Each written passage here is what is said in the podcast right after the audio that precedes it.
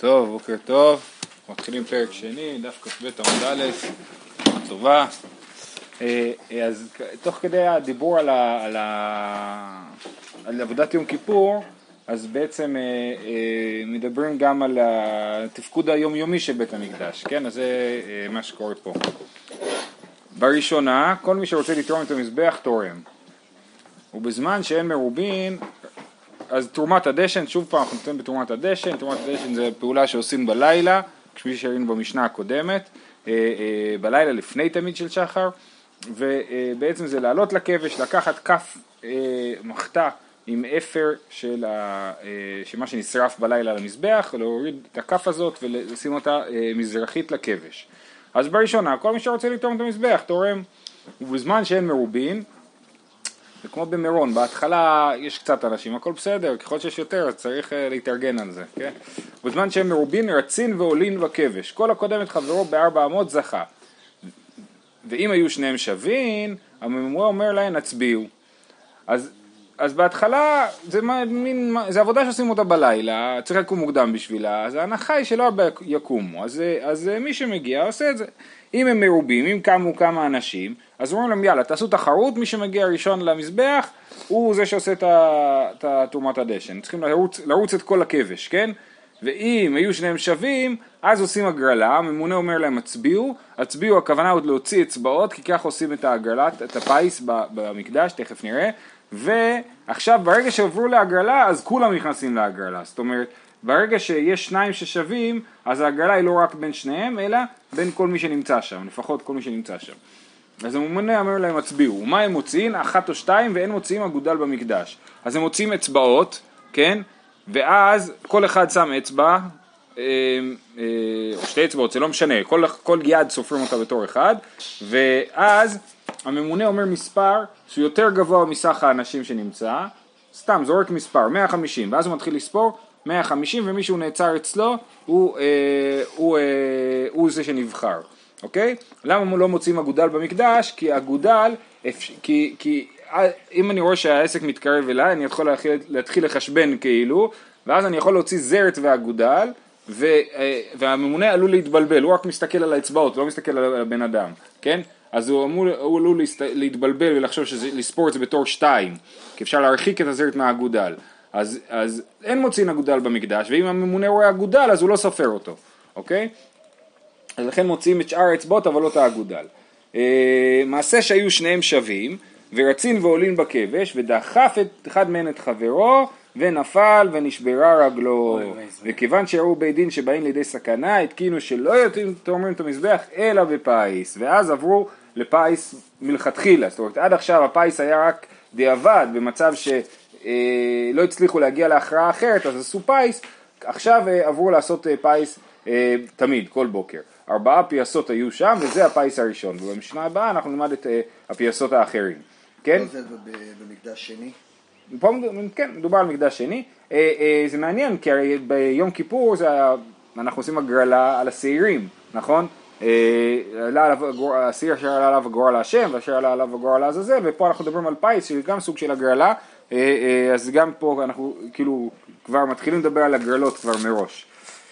אה, בסדר, אומרת המשנה, הגמרא, והמעיקרא, מה איתם? לא תקינו לרבנן פייסה, למה מההתחלה לא החליטו לעשות פיס, כן? מעיקרא סבור, כיוון דעבודת לילה היא לא חשיבה לו ולא עטו. בהתחלה אמרו שאנשים לא יעניין אותם לעבוד, לעשות הפיס כי זה עבודת לילה, זה לא חלק מעבודות היום שבאמת נחשבות, זה משהו שעושים אותו לפני קורבן התמיד, סימן שהוא לא עבודה רצינית וחשבו שלא יהיה לזה ביקוש. כיוון דעבודת לילה היא לא חשיבה לו. ולא עטו, כיוון דחזו דקעטו ועטו בידי סכנה תקינו לפייסה. כן, אז ראו שכן מגיעים אנשים, למרות שזה עבודת לילה, ובאים לידי סכנה, כמו שראינו במשנה, אז התקינו את הפיס. שואלת הגמרא, והרי איברים ופדרים, בעבודת לילה היא, ותקינו לרבנן פייסה. הרי אה, הקטרת איברים ופדרים, כן, שצריך אה, לשרוף את כל הבשר והקורבנות שנשארו, ועושים את זה כל הלילה עד אה, זאת אומרת עושים את זה כמה, עושים את זה עד שזה נגמר, כן? אה, אה, וזה אה, הקטרת איברים מוגדרים, ובכל זאת יש לזה פיס, כמו שנלמד. תשובה, סוף עבודה דאיממה היא, הגדרת איברים מוגדרים היא לא נחשבת בעיני האנשים לעבודת יום, לעבודת לילה, אלא נחשבת בעיניהם לסוף עבודת היום. זאת אומרת, ההנחה היא שעבודת לילה היא פחות חשובה בעיני הכהנים, ולכן לא התקינו איזה פיס, על, על הקטרת איברים מוגדרים אמרו לא, אנשים לא מסתכלים על זה בתור עבודת לילה, אלא הם מסתכלים על זה בתור הסיום של עבודות היום, ולכן היא כן חשובה בעיניהם, ולכן להקטרת איברים ופדרים תקנו פיס מלכתחילה, ולהקטרת, אה, ולתרומת הדשן לא תקנו פיס מלכתחילה. אומרת הגמרא, איזה מין סברה זאת, הא נמי תחילת עבודה דיממא היא, תרומת הדשן, באותה מידה שאתה אומר שהקטרת איברים ופדרים מסוף עבודת היום, אז אתה יכול להגיד שתרומת הדשן היא תחילת עבודת היום. דאמר רבי יוחנן, קידש ידיו לתרומת הדשן, למחר אין צריך לקדש, שכבר קידש מתחילת עבודה. אם קם הכהן לעשות תרומת איברים, תרומת הדשן, הוא כמובן צריך לקדש ידיו ורגליו לפני שהוא מתחיל לעבוד, אז בזה הוא יצא ידי חובה, ואם הוא ממשיך את העבודות, הוא לא צריך עכשיו עוד פעם לקדש ידיו ורגליו. אז וכתוב פה שכבר קידש מתחילת עבודה, כן? כתוב שכבר קידש מתחילת עבודה, אז מוכח שתרומת הדשן נחשב לתחילת עבודה.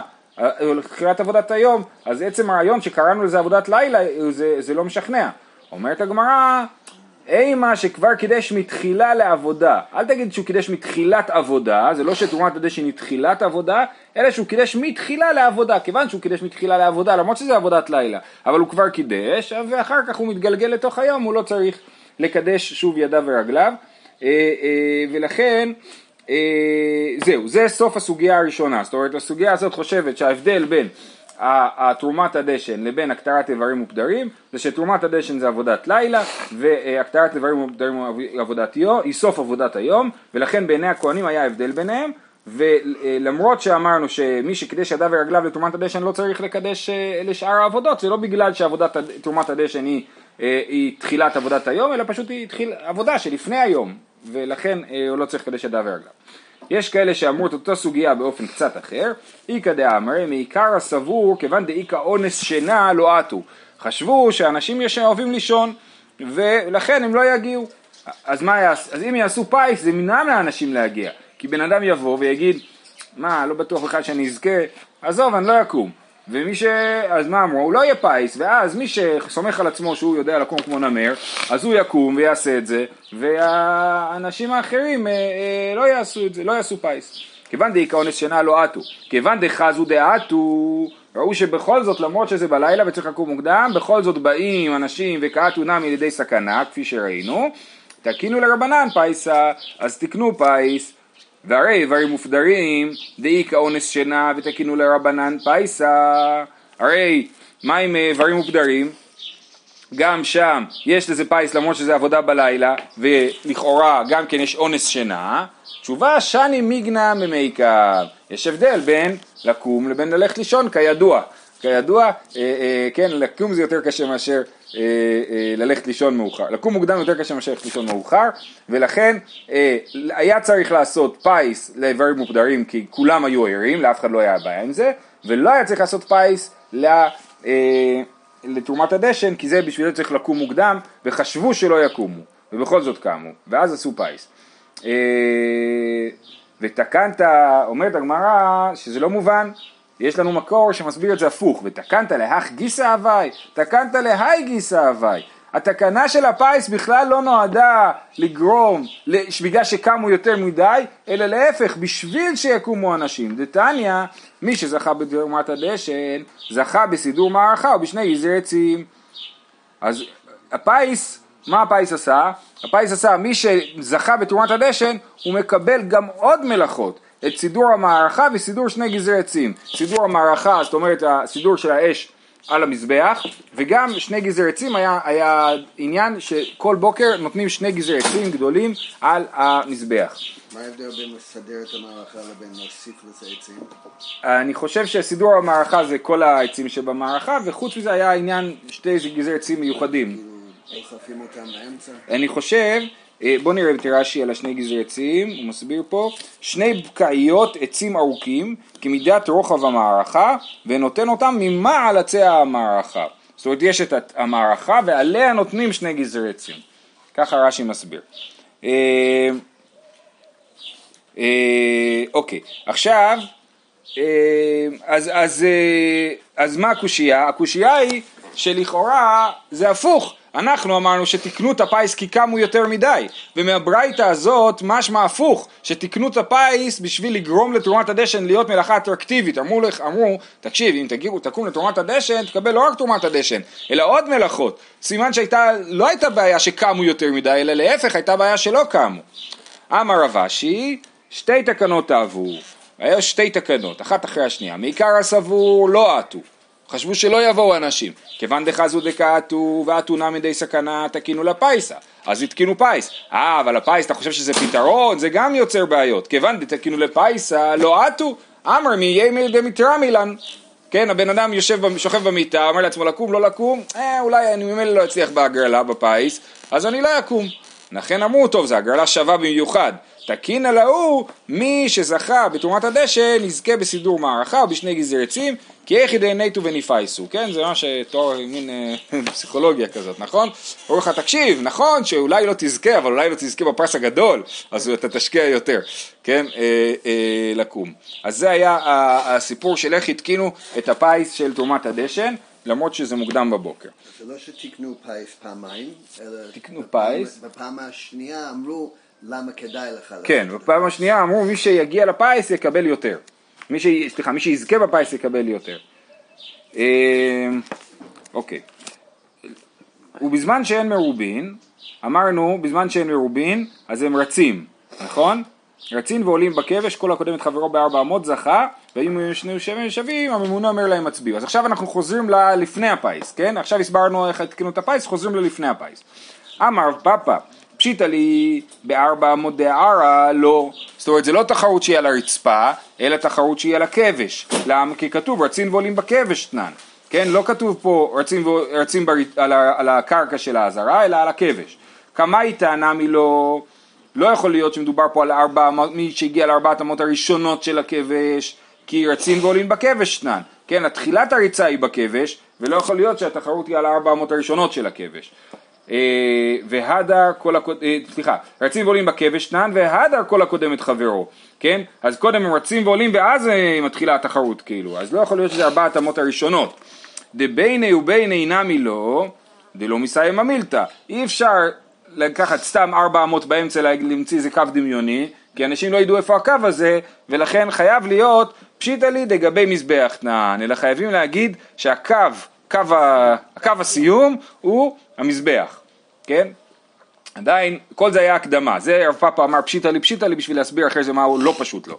ביי רב פאפה, ארבע אמות שאמרו בהדי אמה יסוד ואמה סובב, או דילמה בר מאמה יסוד ואמה סובב, תיקו זאת אומרת, הכבש, כפי שלמדנו, המזבח בנוי כמו, אה, איך אמרנו, מגדל של קוביות, נכון? הוא מצטמצם והולך, והכבש הוא בעצם מחפה על, ה, על ההצטמצמות הזאת, זאת אומרת, הכבש, אה, אה, יש בו מגרעת כאילו בכבש.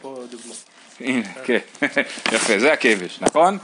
זה המגדל של הקוביות, והכבש פה מחפה על המגרעת, הוא נכנס עד המזבח.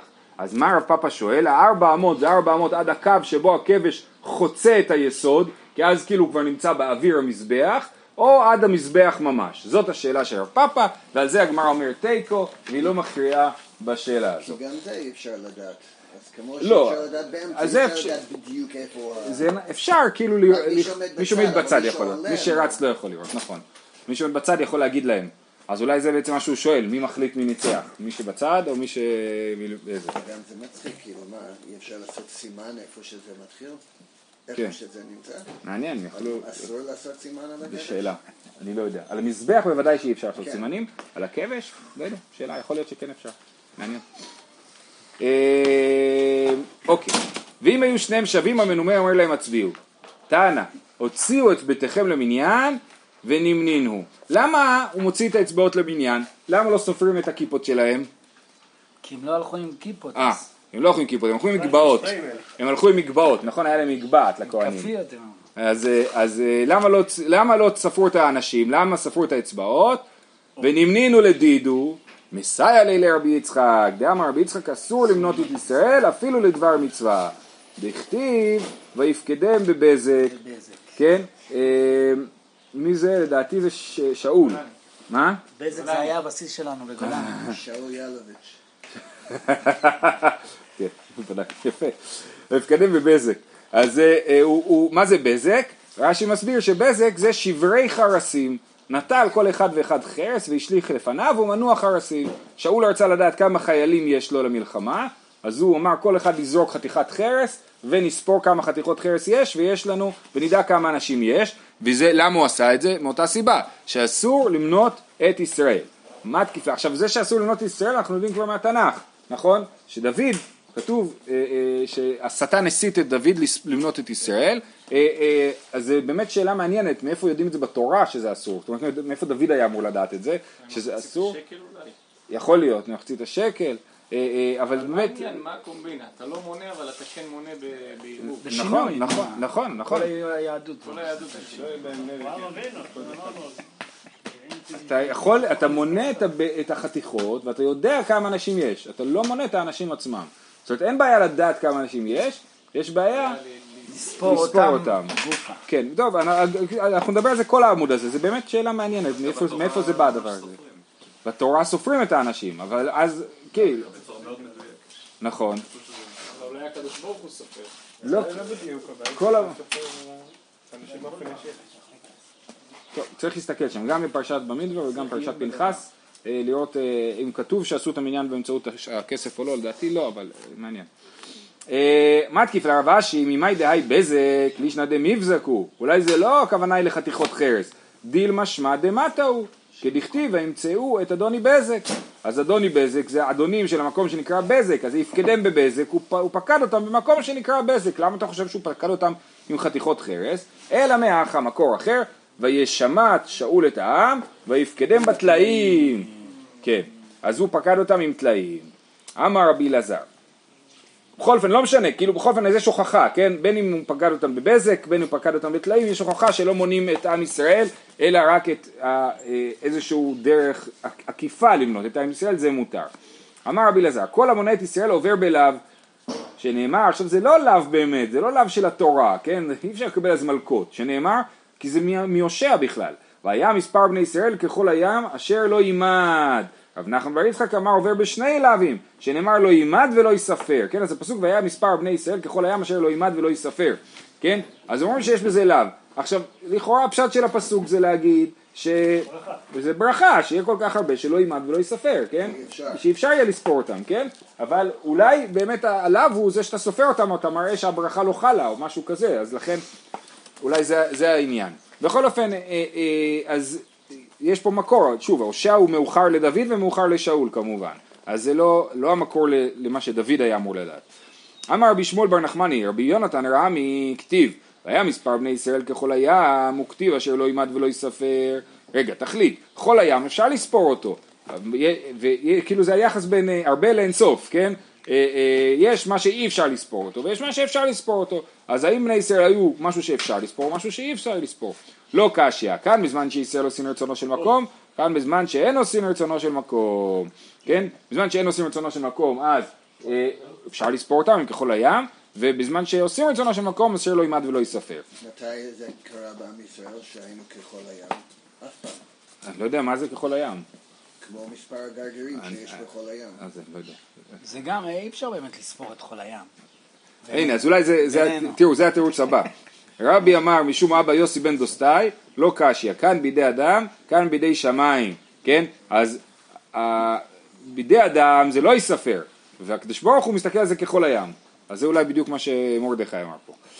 אה, לא לא, הקדוש ברוך הוא יכול לספור אותנו, כי כל הים, הקדוש ברוך הוא יכול לספור את כל הים, אבל אנחנו לא- לא יכולים.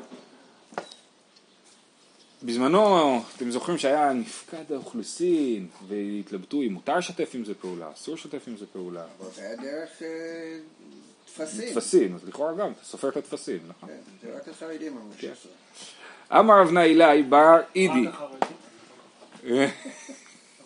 אמר רב נאילי בר אידי אמר שמואל, כיוון שנתמנה אדם פרנס על הציבור מתעשר, מעיקר הכתיב ויפקדם בבזק ולבסוף כתיב יפקדם בטלאים בהתחלה הוא אמר להם טוב נביא חתיכות חרס אחר כך כבר היה לו טלאים כל אחד כבש. אז כל אחד כבש אז אה, אה, שאול התעשר כי הוא נהיה פרנס על הציבור ודילמה מדיד הוא אולי זה לא הוא הביא, אולי כל אחד הביא כבש משל עצמו, אומרת הגמרא, אם כן, מה ירבותא דמילתא? אז מה, אז מה, מה, למה מספרים לנו את זה? חייב להיות שמספרים לנו את זה בשביל מסר מסוים, מה המסר? ששאול התעשר. באמת זה לא הגיוני בפשט, מה, היה לו ככה בטלאים לבזבז עכשיו על... עשרת אלפים, כמה היה שם? אני לא זוכר את המספר שהיה שם. לא, אני לא זוכר, עם ישראל, צריך לבדוק את המספר, הלוחמים. לוחמים, כן. אבל זה קשור כמו שצריך להעשיר את המלך?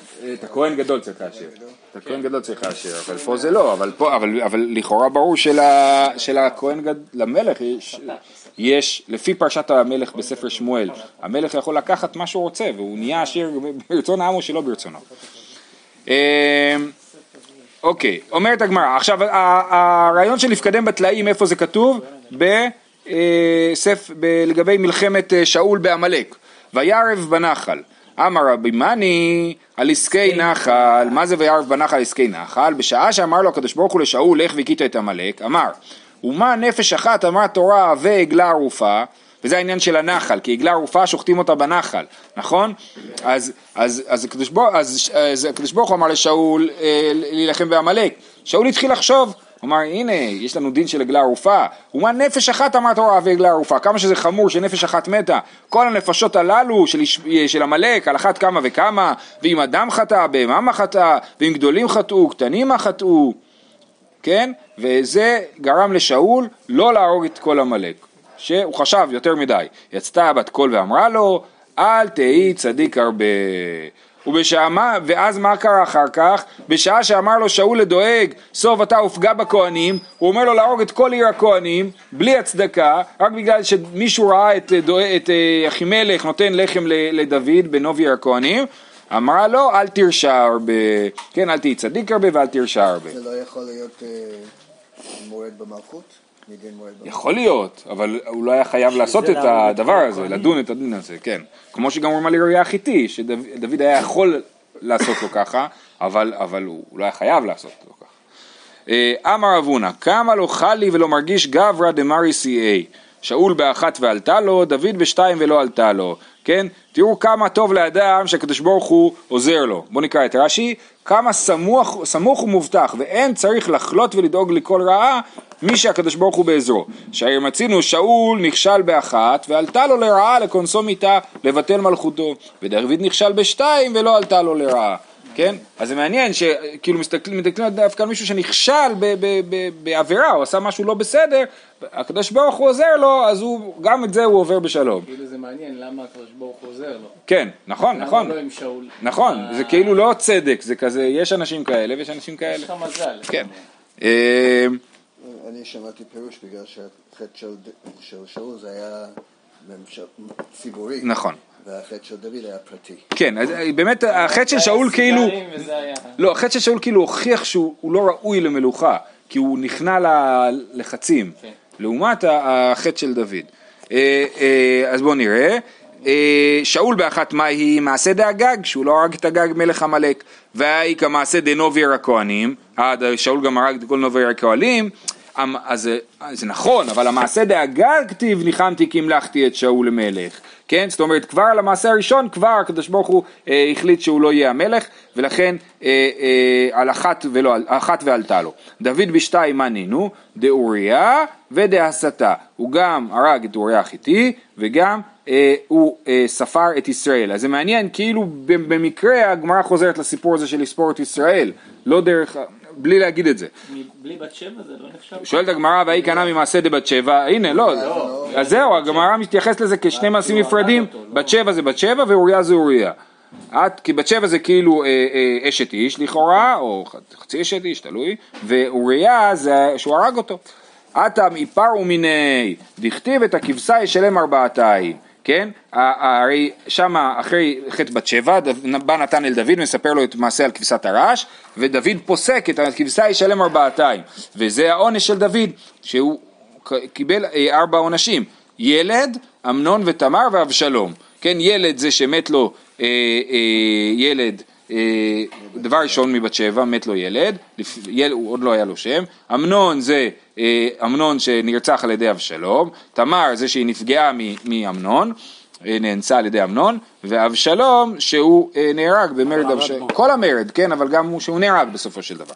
אה, אומרת הגמרא, את אמנם מאיפר ומיני, גם על הספירה של עם ישראל דוד נענש, דכתיב ויתן השם דבר מישראל מהבוקר ועד עת מועד, אתם לא איפרו מגופי, הם לא, לא- זה היה עונש לעם ישראל, לא, לש, לא לדוד, דוד לא נענש על, על, על הדבר הזה. אומרת הגמרא, הטם נמי לא יפרו מגופי, אם ככה אז תגיד שגם זה שמתו הילדים זה לא נחשב שנפרעו מגופו. לאיה יפרו מגופי, לאיה זה המילה, לאיה זה כאילו באמת, באמת כן נפרעו מגופו, דאמר רב יהודה אמר רב, שישה חודשים נצטרה דוד ופרשו ממנו סנהדרין ונסתלקה ממנו שטחינה. דכתיב ישובי לי יראיך ויודעי עדותיך, אז ישובו לי סימן שהם הלכו, כן? אז זה סימן שהוא פרשו ממנו סנהדרין וכתיב השיבה לי ששון אישך. אה, זה קשה לתאר שחצי שנה דוד היה... מצורע, כן, מצורע ואנחנו מבינים ולפי הגמרא שזה היה עונש על אה, על בת שבע, כן? כי על אוריה החיטי ועל אה, על ההסתה, על המניין של עם ישראל אנחנו מבינים שהוא לא נענש. ואמר רב קיבל דוד לשון הרע, יש מחלוקת האם דוד קיבל לשון הרע או לא, על מה מדובר? במרד אבשלום, שבא אה, ציווה ואמר לדוד שמפיבושת שמח על מרד אבשלום, דוד אמר לו, קח את השדה של מפיבושת. ואז בסוף המרד, אז אה, מפיבושת, אז דוד חוזר לירושלים, ומפיבושת יורד אליו, ו- ודוד אה, אה, מבין, חצי מבין, שציווה שיקר, ושמפיבושת באמת, אה, הוא היה שם אבל, הוא לא עשה את זקנו מאז שדוד יצא מהעיר, אה, אה, אז, אז הוא אומר לו, טוב, אתה יודע מה, קחו אתה וציווה את השדה חצי חצי. כן? זה, זה הסיפור שם, כן? אז, אז השאלה אם קיבל דוד לשון הרע או לא קיבל דוד לשון הרע. אז אומרת, ואמר רב קיבל דוד לשון הרע, זה היה עוד מעשה שלילי שדוד עשה והוא לא נענש עליו, כי שמואל דאמר לא קיבל דוד לשון הרע. לא? אמ, אני לא יודע. אה, איך להבין שהוא לא קיבל? אני לא יודע. בסוף הוא חזר בו, הוא לא חזר בו לגמרי. איזה לשון הרע? לשון הרע שציווה אמר שמפיבושת שמח שאבשלום מורד. זה הלשון הרע. זה, לשון, זה ממש, זה היה שקר, כן? אה, ולרב נעמי דאמר קיבל דוד לשון הרע, האיפרו מיני דאמר רב יהודה אמר רב, בשעה שאמר לו דוד למפיבושת אמרתי אתה וציווה תחלקו את השדה, הוא, הוא פוסק שם בצורה מאוד לא יפה, כאילו, זאת אומרת, הוא מבין שציווה שיקר לו, במקום להגיד לציווה להיענש או משהו כזה, הוא אומר עזוב יאללה, אתה, תעשה אתה והוא חצי חצי, אין לי כוח אליכם, כן? אמרתי אתה וציווה תחלקו את השדה, יצאה בת קול ואמרה לו, רחבעם וירבעם יחלקו את המלכות, זה העונש על הפסיקה הזאת הנמהרת של דוד, שהמלכות לא תישאר לו מלכות שלמה. זהו, אז סיימנו את העניין הזה. היו ארבעה מעשים רעים של דוד, אה, אה, בת שבע, אוריה, מניין בני ישראל והלשון הרע, כן? על, אז שמואל אומר שהוא לא קיבל לשון הרע, שאלה טובה, אני לא מבין איך זה עובד לשיטת שמואל, איך הוא מסביר את, ה, את הדבר הזה, ולפי שיטת רב שהוא קיבל לשון הרע, אז הוא נענש על זה של וירבעם וירבעם יחלקו את המלכות, אה, אה, על, על בת שבע הוא נענש שמתו לו ארבעה ילדים וגם הוא נצטרה, ועל שני דברים הוא לא נענש, וזה העניין של כמה חמי לי ולא מרגיש אה, מרי דגברא אה, אה, דמרי סיאי. אה, יופי, עכשיו חוזרים לשאול, כתוב, יש פסוק מאוד משונה, בן שנה שאול במולכו ושנתיים הלך, אה, אה, פסוק ממש לא מובן, שני הדברים בהם לא הגיוניים, לא יכול להיות ששאול היה בן שנה כשהוא מלך, הרי הוא הולך עוד קודם לחפש אתונות, הוא היה לפחות בחור צעיר, וגם לא יכול להיות שהוא מלך רק שנתיים, כל הסיפורים של שאול לא, לא נכנסים בשנתיים. אז בן שנה שאול במולכו, אמר רב הונא, כבן שנה שלא טעם טעם חטא, זה הכוונה, לא שהוא בן שנה, אלא היה כאילו בן שנה, שלא טעם טעם חטא. מה תקיף לה, עכשיו זה מעניין לחשוב על שאול בתור צדיק כזה, כן? שהוא היה צדיק, וזה מסתדר עם הסיפור של הגג, זאת אומרת הוא צדיק כזה, הוא רוצה לעשות טוב, כאילו, ואז אומרים לו, זה, אז הוא חושב על עגלה ערופה, וחושב לא לעשות את זה, ולא עומד בלחצים, כן? הוא לא, הוא לא מתאים להיות מלך, מלך צריך איזושהי קשיחות כזאת, הוא צריך להיות, אה, אה, זה. אה, גם ראינו שבסוף היה לו חטא אחד ולדוד יש געגענו. נכון, נכון, אתה צודק, כן. אה, ואמר מה תקיף לרב נחמן בר יצחק, ואימה כבן שנה, שמלוכלך בטיט ובצואה. מה זאת אומרת כבן שנה? למה אתה לוקח את זה במקום חיובי? תיקח את זה במקום שלילי, בן שנה, הוא ילד מלוכלך. הכווהו לי רב נחמן סיוטה בחלמי, כן, רב נחמן אחרי שהוא אמר את זה, יש פה גרסאות האם זה רב נחמן או רב נחמן בר יצחק, כן, אה, רב נחמן הראו לו סיוטים בלילה, אז הוא מיד הבין למה זה קרה לו, אמר נעניתי לכם עצמות שאול בן קיש, הדרכה זה סיוטה בחלמי. אמר, נעניתי לכם עצמות שאול בן קיש מלך ישראל. ואז החלומות הרעים עזבו אותו. אמר רבי יהודה אמר שמואל, מפני למה לא נמשכה מלכות בית שאול? מפני שלא היה בו שום דופי. זאת הסיבה שהוא לא המשיך למלכותו, כי הוא היה כזה צדיק. אז כזה צדיק לא יכול להיות מלך. דאמר רבי יוחנן משום... אלא אם יש לו קופה של שרצים. הנה דאמר רבי יוחנן ישיר בישון בן צדק אין מעמידים פרנס על הציבור אלא אם כן קופה של שרצים תלויה לו מאחריו שאם תזוח דעתו עליו אומרים לו חזור לאחריך כן? אז דוד הרבה יותר מתאים להיות מלך כי דוד הוא לא טלית שכולה תכלת. אז אם, אם לא אה, של תכולה, אלא שהוא בא ממשפחה שהתחיל מלוט והבנות שלו וכל גם זה. לא חשבתי על זה נכון? הייחוס. נכון כן מעניין אה אתה אומר דופי זה ייחוס מעניין אה, הגעת? מה אתה אתה צודק, גם רש"י מסביר ככה, דופי זה דופי משפחה והתגאו המלכים היוצאים מזרעו על ישראל, אבל דוד המב- המביאה עתה. מעניין, אני חשבתי שזה עניין של אישיות ואתם אומרים שזה עניין של משפחה, יפה מאוד. אה, אה, אמר רבי אמר מפני מה נהנה שאול? מפני שמחל על כבודו, שנאמר, ובני בנייה אמרו מה יושיענו זה ויבזו ולא הביאו לו מנחה, זה מתי שהוא נבחר למלך, ביזו אותו, ויהי כמחריש, וכתיב היה על נחש העמוני ויחן על גבי יבש גלעד, ובסוף כתוב ברש"י, ומסקנא דמילתא שאמרו ישראל, מי האומר שאול ימלוך עלינו? תנה את האנשים ונמיתם, והוא אמר לו ימת איש היום הזה. שאול היה צריך להגיד כן, מי שביזה אותי צריך להיענש, והוא מחל על כבודו, ושם כבר רואים שהוא לא ראוי להיות מלך. אז אולי הוא ראוי להיות צדיק גדול ורב גדול, אבל מלך הוא לא יכול להיות. מלך צריך להיות אדם שלא מוחל על כבודו, ומבין שהכבוד שלו הוא לא הכבוד האישי שלו, אלא הכבוד של, של המוסד זה מעניין המלוכה. שבסיום שלו אז הוא כאילו גם מבחינת האישיות